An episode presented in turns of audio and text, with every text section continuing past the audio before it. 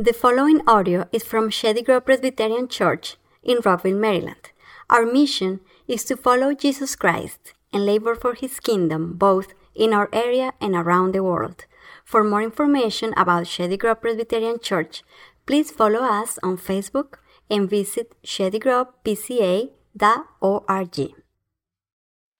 Well, it is good to be in the house of the Lord this morning, amen.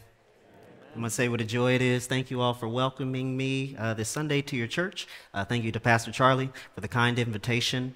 Um, I do bring you greetings from D C, where I serve as the assistant campus minister uh, at Howard, where the gospel is abounding. And this summer, we're gearing up for the fall semester. So you, if you'd be interested in learning more about how you can support or partner us in our ministry, we'd love to speak to you afterwards. Uh, this morning, I will be preaching from Acts chapter fourteen. Uh, I believe it's printed eighteen in your bulletins, uh, but on the screen it should be eighteen and also in your pew, pew Bible, so I'll give you a moment to turn there. Acts chapter fourteen.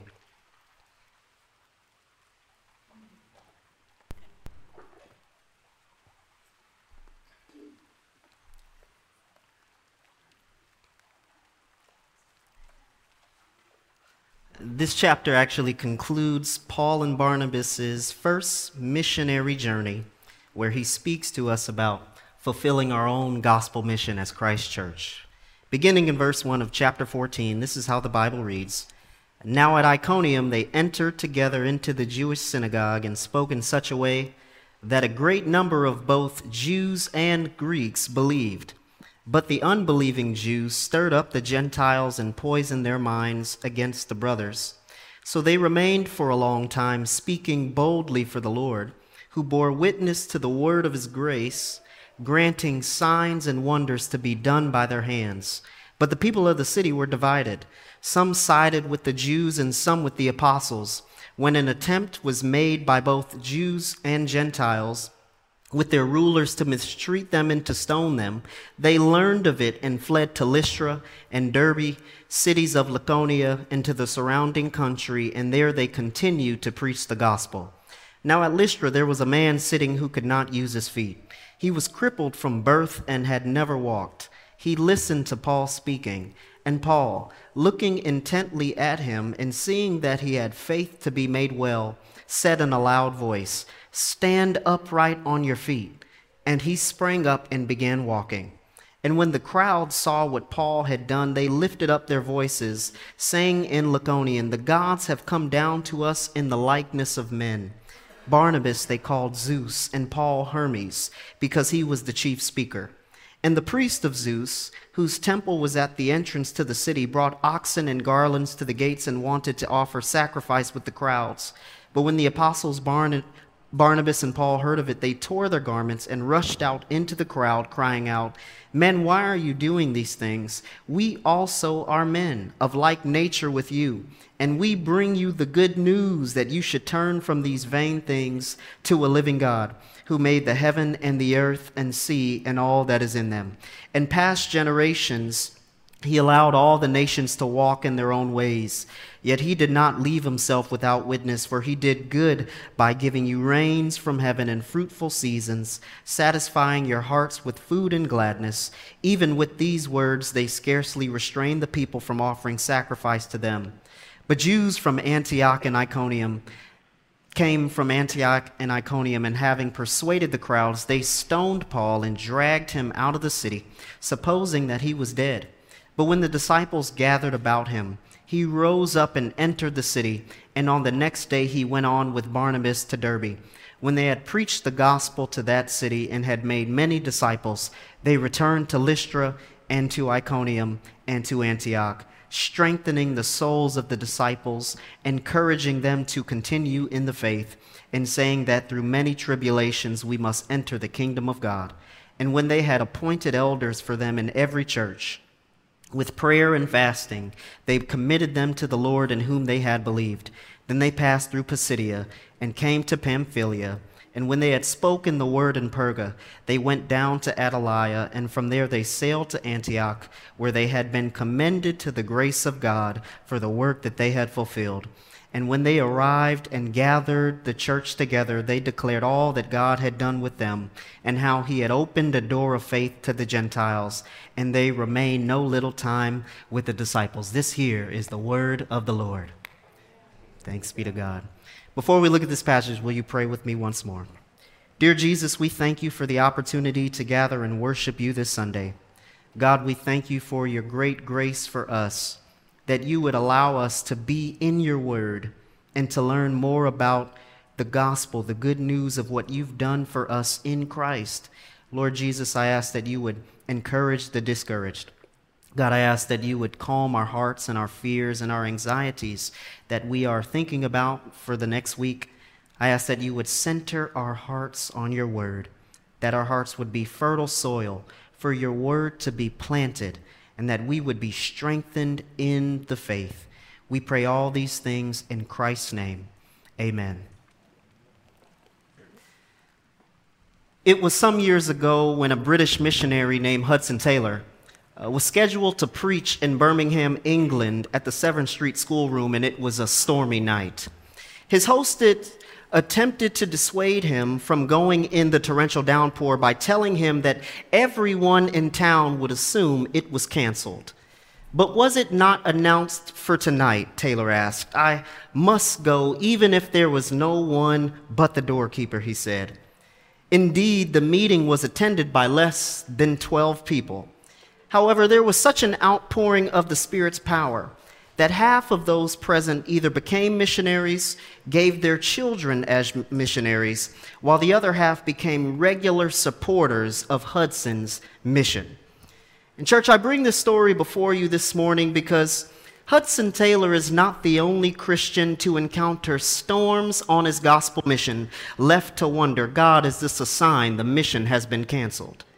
But many in the sanctuary today have battled storms and sufferings on our own missionary journey. Remember, as the church, we've been called by the Lord to this gospel work, to live on mission for his glory in his kingdom. We've been saved by the precious blood of Christ, forgiven of our sins and trespasses, redeemed into God's own family, and set apart for his service. God has commissioned you and me to make disciples of all nations so that, being devoted to the call of Jesus through the end of our lives, we would one day hear those beautiful words, "Well done, my good and faithful servant." You and I have tasted the fruit of our gospel labors. We've experienced the joy of seeing God at work in the souls of our children, our neighbors, family members, and friends. However, it is also on the journey that we suffer the pains of the Christian mission. We love the Lord and desire to cross the finish line, but right now, this Sunday, many of us are burdened by daily trials, feeling pulled back and forth between encouragement and discouragement, hope and despair, and have become distressed and disheartened in the work altogether. And we wonder, God, what are you doing? Are you still with me? Should I continue this mission? Is what I do even worth it? There's a student in church today. You've been committed to telling your peers about the love of God, while all semester you questioned if God truly loved you. There's some young professional. You desire to be a faithful, Christ-like presence for your non-Christian coworkers, but fear being viewed as disingenuous or ill-equipped in the task of evangelism. There's a parent. You've done your best to faithfully raise your children in the word of the Lord, yet every other week are tempted to despair at the world your children must live in. There's some ministry leader or pastor this morning wrestling with the spiritual disappointment of seeing your ministry make real strides in the right direction only to regress shortly after. It begs the question, does it not, church? Why should we continue in our Christian mission despite the storms and sufferings that seem to disappoint our mission? Well, surely this, this is the very dilemma facing the apostles in Acts chapter fourteen.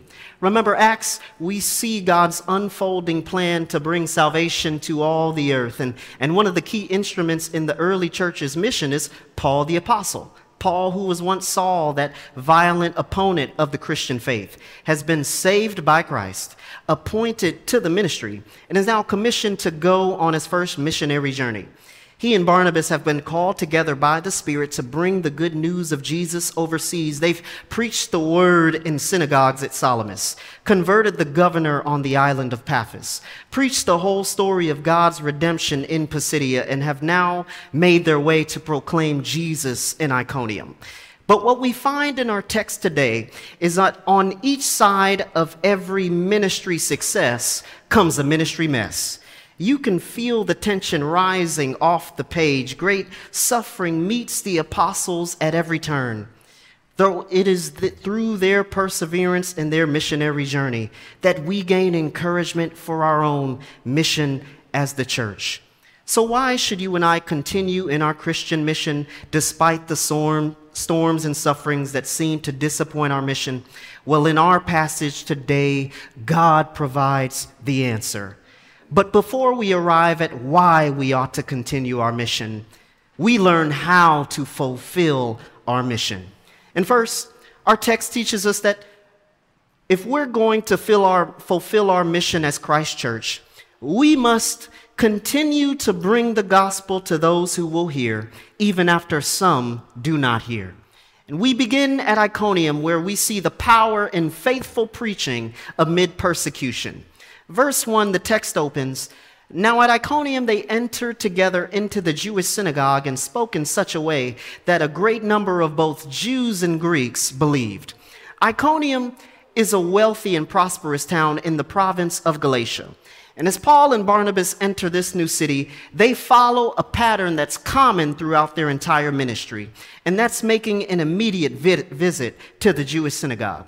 And this morning, the sanctuary happens to be packed from the front to the back. The synagogue is full of people eager to hear the word proclaimed. Already, Luke is building our expectation as readers that something amazing is bound to take place. Can you use your spiritual imagination? Paul gathers himself, puts on his Britney Spears microphone, marches to the pulpit, opens the scroll and says, "Brothers and sisters, hear now the word of the Lord. Jesus Christ is God's promised Messiah, the Savior of sinners." Paul expounds the Pentateuch. He explains the law and the prophets. He makes his way through Hebrew poetry. And the people say, "That's great, Paul, but what's the main idea?" And Paul says, "The main idea, friends, it's always only been Jesus." When Israel wandered in the wilderness without food and water, but their needs were supplied every day, it was Jesus. When an Egyptian slave woman named Hagar was mistreated and she said, "You are the God who sees me," it was Jesus. When three Hebrew boys were pushed into a blazing furnace, but a fourth figure stood beside them in the fire, it was Jesus. When Abraham was nearing the sacrifice of his son Isaac, but an animal substitute showed up to take Isaac's place, it was Jesus. And the Bible says that the apostles preached the gospel in such a way that a large number of Jews believe, Greeks come to faith. Such a move of God that listeners get saved this morning. Many people place their faith in Christ for salvation. Friends, this is the mission of God. This is why we preach. Paul and Barnabas, as you imagine, are ecstatic, overjoyed at what they have just witnessed. People of the city coming to faith in Christ, seeing the fruit of their missionary labors, conversions to the Lord. But wait, as Paul is closing his sermon, something happens. Their excitement is quickly interrupted by shouting from the back of the room. The disbelieving Jews, those who refuse to believe the good news, stand up, stating they will not accept Paul's gospel. Furthermore, not, not only are they fixed on their own unbelief, they begin to prejudice the minds of the crowd against Paul and Barnabas. The text says they're stirring up the Gentiles, provoking members in the crowd, poisoning and bittering the minds of congregants. Out of their jealous rage, they work to turn the crowd away from the good news to themselves. This unbelieving bunch desires to snatch the faith, if you will, of those who have just become Christians. And church, I've seen this this last year at Howard. It's not only the college philosophy professor who is bent on convincing freshmen that the Christian faith they were raised with is actually folly. It's not only the false YouTube teachers trying to dissuade H B C U students from engra- embracing the Christian tradition of our grandmothers. It's not only the friend or significant others who minimize Christ's call to live in holiness or righteousness, but, but all around us, through voices and vices, the enemy really seeks to upset the faith of those to whom we minister, to pull them from out of the fold. And what was just a wonderful testimony of the Lord's work has now seemingly been frustrated by trial and trouble. And this initial stirring by the Jews leads to the division of the city and the discipline of the apostles. Some side with the Jews, some side with the apostles. At last, a riot breaks out, the scripture says, and a city mob who, who just listened to the word is incited to insult and stone the apostles. Fortunately, in God's providence, Paul and Barnabas learn about this evil plot and make their escape from Iconium to the region of Lycaonia. But here's what we learn in Iconium. At every turn, when storms rage, when persecution mounts, when ministry becomes distressing, these two men continue to preach. After the Jews poisoned the minds of the Gentiles, they remained speaking boldly for the Lord.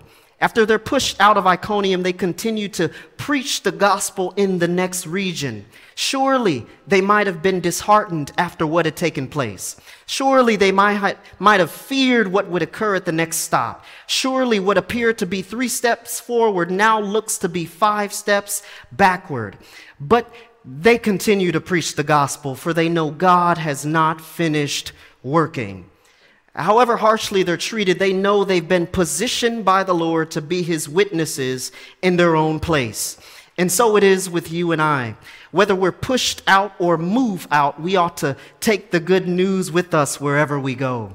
Our only response to trial and trouble on the journey is to continue to bring the good news of Jesus, to spread the fragrance of his goodness and his grace to our neighbors. For there are still humans who need to hear our message. For there are still friends, co-workers, and students who want to hear our message. For we've got a gospel this city is thirsting for, a gospel that still saves souls, a gospel that still mends broken hearts, a gospel that still has power over every disappointment, a gospel that still has power over feelings of hopelessness, a gospel that can still cast out every fear, a gospel this town still needs to hear.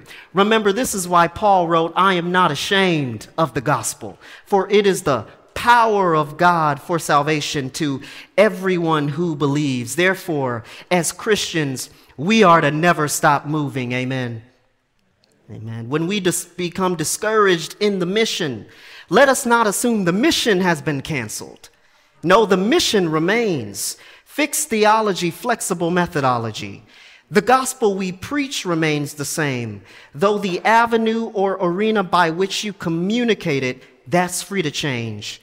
But wherever we serve, we must continue to bring the good news of Jesus Christ. Because watch this. This, this is why I love the scripture. I, I'm a Bible nerd. When, when you keep preaching, God will use your mistreatment at Iconium to launch, launch your ministry in Lycaonia. God uses the persecution in verse five to push the gospel to the next region in verse seven. Because where there is great opposition towards the church, there is great opportunity for the church. What appears to be a hindrance to our ministry is actually a catalyst for ministry. Friends, we must continue to preach even when the storm shows up. And from Iconium, Paul and Barnabas make their way to Lycaonian cities, Lystra and Derbe. And we go on to see what takes place in these cities. And we find that while we are to proclaim our faith on the missionary journey, there will be those who do not at first grasp our faith. Thus, we fulfill our Christian mission. Secondly, when we are committed to engaging our neighbors who misunderstand our faith. It's at Lystra where we witness a divine healing followed by a human misunderstanding. The passage goes on in verse eight. Now at Lystra, there was a man sitting who could not use his feet. He was crippled from birth and had never walked. He listened to Paul speaking. Lystra is a thriving market town, twenty miles south, south, southwest of Iconium. And Paul, like many philosophers in the town, does not run to preach at the synagogue, but on the street corner to the masses. Nevertheless, seated in the audience, listening to Paul's sermon is a lame man. As you know, lame men are highlighted throughout the New Testament. Remember, Jesus healed a lame man after forgiving his sins in Mark chapter two. And he healed another lame man after telling him to take up his bed and walk near the pool of Bethesda in John chapter five. In Acts chapter three, Peter healed a lame beggar. But here in Lystra lies another lame man, one who has no mobility in his feet, no capability in his limbs. Look at how the text describes him. Watch the repetition. Sitting who could not use his feet, crippled from birth, had never walked. Luke, the writer, is emphasizing how serious this man's condition is, how impossible restoration appears. The man essentially is incurable. Healing is impossible. But is there anybody at Shady Grove this morning thankful that our God is not intimidated by the impossible? But he specializes in putting his touch on impossible situations. Anyone grateful that Jesus has stepped into some of your impossible circumstances, problems you thought were unchangeable, chains you assumed were unbreakable? All you need is his touch this morning. He said, "My grace is sufficient for you. My power is made perfect in weakness." And listening deeply to Paul preach this gospel, Paul looks intently at the lame man. And Paul sees that, that the man has faith to be healed in Jesus' name. Thus he commands him, stand upright on your feet. And immediately, you love how the Bible just goes right to immediately. Oh, that's so fun. The lame man sprang up and began walking, a, a miracle. The crippled man who had no capability to walk has now leaped after being miraculously healed. For the first time in his life, he can walk. And the crowd, of course, is astounded. The bystanders in Lystra are amazed. Nonetheless, there is a misunderstanding to the miracle.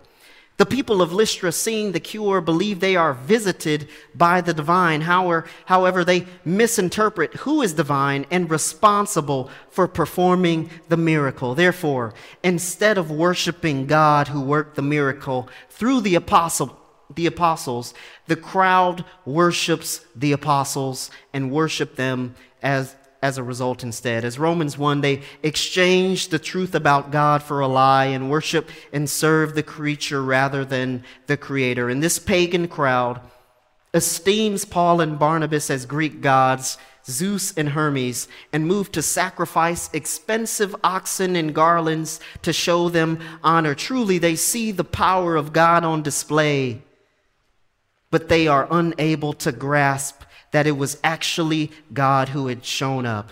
And Paul and Barnabas, of course, they understand the idolatrous worship that they are receiving, and they tear their garments and they rush out into the crowd and protest, "No, what are you all doing?" And they begin to communicate to this non-believing crowd that we're mere humans who have come to preach the good news to you. No, no, you need to turn not to us, but, but from worshiping false idols to the living God, the God who lives and saves and transforms. He's the one who performs miracles. He's the one who made the heavens and the earth and the sea and all that is in them. He's the patient God who has shown you grace, who, who has provided for you in every season, the God of mercy and kindness, the source of all things. And in the same way, friends, we, we too live in a day where our Christian faith will be misunderstood. Our good works, our social ethic, our commitment to the scriptures, our Christian's convictions, Christian convictions will be misinterpreted. And like the apostles, even after explaining your faith, your neighbor still may not understand. But in the patience and grace of Jesus, may we not let the discouragement of being misunderstood deter you from trying again. You have no idea what seed God has been planting. You've been entrusted with the gospel. So we must be willing to engage those who do not understand why we do what we do. And moments pass here in Lystra. And just when you thought the mission was over, there's one more twist. Therefore, we fulfill our gospel mission when we remember to strengthen our brothers and sisters who have lost their ministry strength. Here we behold that a Christian's affliction can be used for the gospel's advancement. Verse nineteen, the passage slows down. But Jews came from Antioch and Iconium, and having persuaded the crowds, they stoned Paul and dragged him out of the city, supposing that he was dead. But when the disciples gathered about him, he rose up and entered the city. And on the next day, he went on with Barnabas to Derbe. When they had preached the gospel to that city and had made many disciples, they returned to Lystra and to Iconium and to, and to Antioch, strengthening the souls of the disciples, encouraging them to continue in the faith, and saying that through many tribulations we must enter the kingdom of God. So from nearby Antioch and Iconium, the unbelieving Jews from the beginning, they've been tracking Paul and Barnabas' steps, every um, mission, every step of the mission. And they get to a place where they can move upon them to speak against them as Paul is preaching in Lystra. And so with no legal authority outside their own city, the Jews come to Lystra, win over the crowd to accomplish what they failed to do back at Iconium. And oh, how a crowd will change its view of you so quickly. Remember, Paul was just praised as a god, and now he's become a target for persecution. And so they find Paul, they stone Paul, and drag him outside of the city as if he were a dangerous false prophet. And the stoning is so severe, the Bible says that the crowd supposes that Paul is dead. But in God's protection, Paul miraculously survives. And personally, here is where I would have signed up for my sabbatical. I'm like, okay, they're out here stoning folks. I need to go to Cabo. Because at this point in the narrative, it seems as if there's just one trial after another. And this is why remaining steadfast on the missionary journey is a spiritual battle. When we continually experience trials in our Christian ministry, we're tempted to believe that God has abandoned us in the ministry. And if God is not at work, if we're not seeing immediate results, this ministry must be in vain. Maybe this is not what I should be doing at all. Maybe the Lord did not actually call me to serve here. And Paul honestly could have thought, God, you set me apart to go on this missionary journey. I thought you'd be with me here, blessing my ministry. But watch the beauty of Christian community in times of need. Verse twenty reads, when the disciples gathered about him, Paul rose up and entered the city, and on the next day he went with Barnabas to Derbe. The believers who just witnessed Paul being stoned, they encircled him in order to help him up.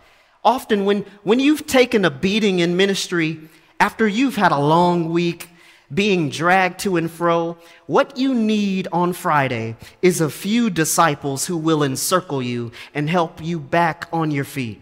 This is our calling as the people of God, surrounding those who have been knocked down to help them back up and enter the city. And when the text says Paul entered the city, the Greek translation is literally, he went back into the city. The Christians who gathered around Paul enabled him to go back into the same ministry space that just knocked him to the ground. And from there, Paul goes on to advance the gospel, preaching in Derbe, making many disciples. But it goes a step further. Oh, I love the scripture. After planting a church in Derbe, where does Paul go back through? The Bible says Paul returns to Lystra and to Iconium and to Antioch. Where was Paul just rejected, mistreated, and dragged out? At Lystra, Iconium, and Antioch. But when you've been strengthened by the Lord, you have the power to go back into the ministry places that were discouraging, to strengthen those who still remain.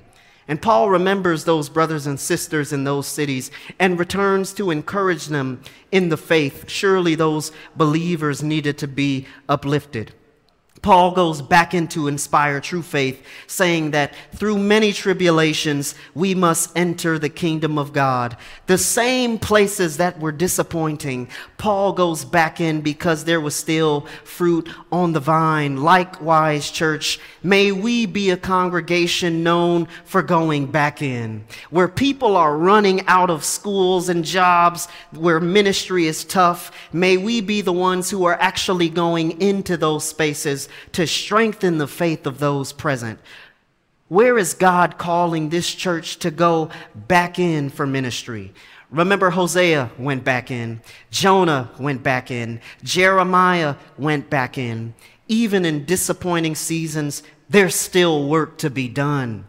And this is God's answer this morning to why we ought to continue our mission, though storms arise, because it is through affliction that we accomplish our mission. Through many tribulations, continued preaching of the gospel while enduring persecution for the gospel is how we fulfill our gospel mission. Remember, storms are a part of your missionary journey, for God is able to spread the fragrance of his gospel further on the other side of our storms. And this is the message for today, that, that it is through the cross that you'll receive your crown. This is the message for today, as Paul, who said, I bear on my body the marks of Jesus. Our lives as Christians are to tell the same story of our Savior. It was Pastor William Edwards of Mercy Presbyterian Church who comments, "What story do I want my life and ministry to tell? A subtle danger is to proclaim the message of Jesus' death and resurrection while expecting to live out a story that, though it may include some occasional difficulty, primarily shares a script with the world, exchanging the theme of death and resurrection for another story more appealing to this age." And as a young pastor on the college campus, I counsel students every week who say, "Chris, you do not understand. I declared this year that this will be a year with no trials and no pain." And while you can hear the deficiency in such a mindset, how often do we who have been Christians for two decades adopt the same outlook on our own Christian lives? But as followers of Christ, remember, our lives are to be modeled after his own. There will be temporary grief here on earth, but before everlasting glory in eternity. And though we may be distressed and overwhelmed today, let us remember the teachings of our Lord. In the world you will have trouble, but take heart, because I have overcome the world. This light momentary affliction cannot compare to the joy that will be revealed. And through our conviction to proclaim the good news of Jesus in every season, we will be able to complete the gospel work that we've begun. And this is how the story ends. Passing through Pisidia, Paul and Barnabas go from north to south, preaching the gospel in every town, finishing their ministry journey, completing it. What a trip, having been obedient to the call of God. Verse twenty-four through twenty-eight tells us that they fulfill their gospel work through success and storms. They fulfill the work God gave them to do. And watch how it ends. When they return to Syria, it ends with the praise report. They come up on Sunday morning in the pulpit reporting all God had done throughout their ministry, describing what God had accomplished. Surely God was at work the entire journey. And church, this is what you and I are called to this morning, to be faithful to proclaim Jesus throughout all our lives, one day being commended by the Lord for the work we have fulfilled. So keep proclaiming the good news of your God. Keep loving your neighbors and your classmates. Keep strengthening one another in the love of Christ. And as I close, you know how preachers say, "I'm getting ready to close." This is actually a close. Church, today we remember that our God is sovereign unfolding his plan of salvation in our midst, providentially moving to bring the gospel to new people and places through you and I. And he uses the preaching and persecution in your life to bring the gospel forward. As you and I minister in this fallen world, we become fatigued, stressed, and saddened. We see God at work, but are often thrown by affliction and trouble. Thus, we, we need God's Spirit to strengthen our inner being, to embolden us to remain in Him, and by the help of the Lord, you and I will fulfill our mission. For we ought to continue on the mission when affliction comes, because it is through the affliction that we fulfill our mission. Truly, if Hudson Taylor would have stopped that night because of the thunderstorm, those six individuals would not have become missionaries. If Paul and Barnabas would have given up in the middle, the gospel would not have gone out to Lycaonia and Syria and elsewhere. But the real good news of our text this morning is there was another one who did not conclude his mission until it was fulfilled. And by his finished work, you and I are able to be in the sanctuary today. Remember, he was born to a poor mother and a young father in a barn in Bethlehem. He was raised in a low condition. Growing in wisdom and stature, he learned the word of God as he got older. And this young boy would grow into a grown man, beginning his earthly ministry at the age of thirty. Being fully God and fully man, he was committed to the mission of God to seek and save all that was lost. Remember, he walked on the sea. He healed the sick and diseased. He opened the eyes of the blind. He made the lame stand up. He restored hearing for the deaf. He forgave sinners and set free those in captivity. But at the age of thirty-three, his hour had arrived. The reason he was sent from heaven to earth had finally come. Arrested in the middle of the night for crimes he did not commit, he was mocked and beaten, leaving him with no physical strength to carry his own cross. Though when he was reviled, he did not revile in return, but continued entrusting himself to the Father who judges justly. And he hung up on the cross in our place that day, being in agony. But for the joy that was set before him, he endured that cross. And he endured it all the way to the end, didn't he, church? Crying out, "It is finished." And he died there that day, and they took him down and buried him in a nearby tomb. And surely Friday was a very sad day. Saturday, all the hopes of his followers and disciples was lost. But just when you thought the story had ended, it was only getting started, because early on Sunday morning, this Jesus got up. And through Jesus fulfilling his mission, now you and I can, can leave this sanctuary and fulfill our own mission. Friends, we've got a gospel to preach. We've got a mission to fulfill. So you ought to keep going, for the Lord is faithful. Amen. Dear Heavenly Father, Lord, we thank you for your grace, and we thank you for this a wonderful picture of Paul and Barnabas through trial and trouble fulfilling their gospel mission.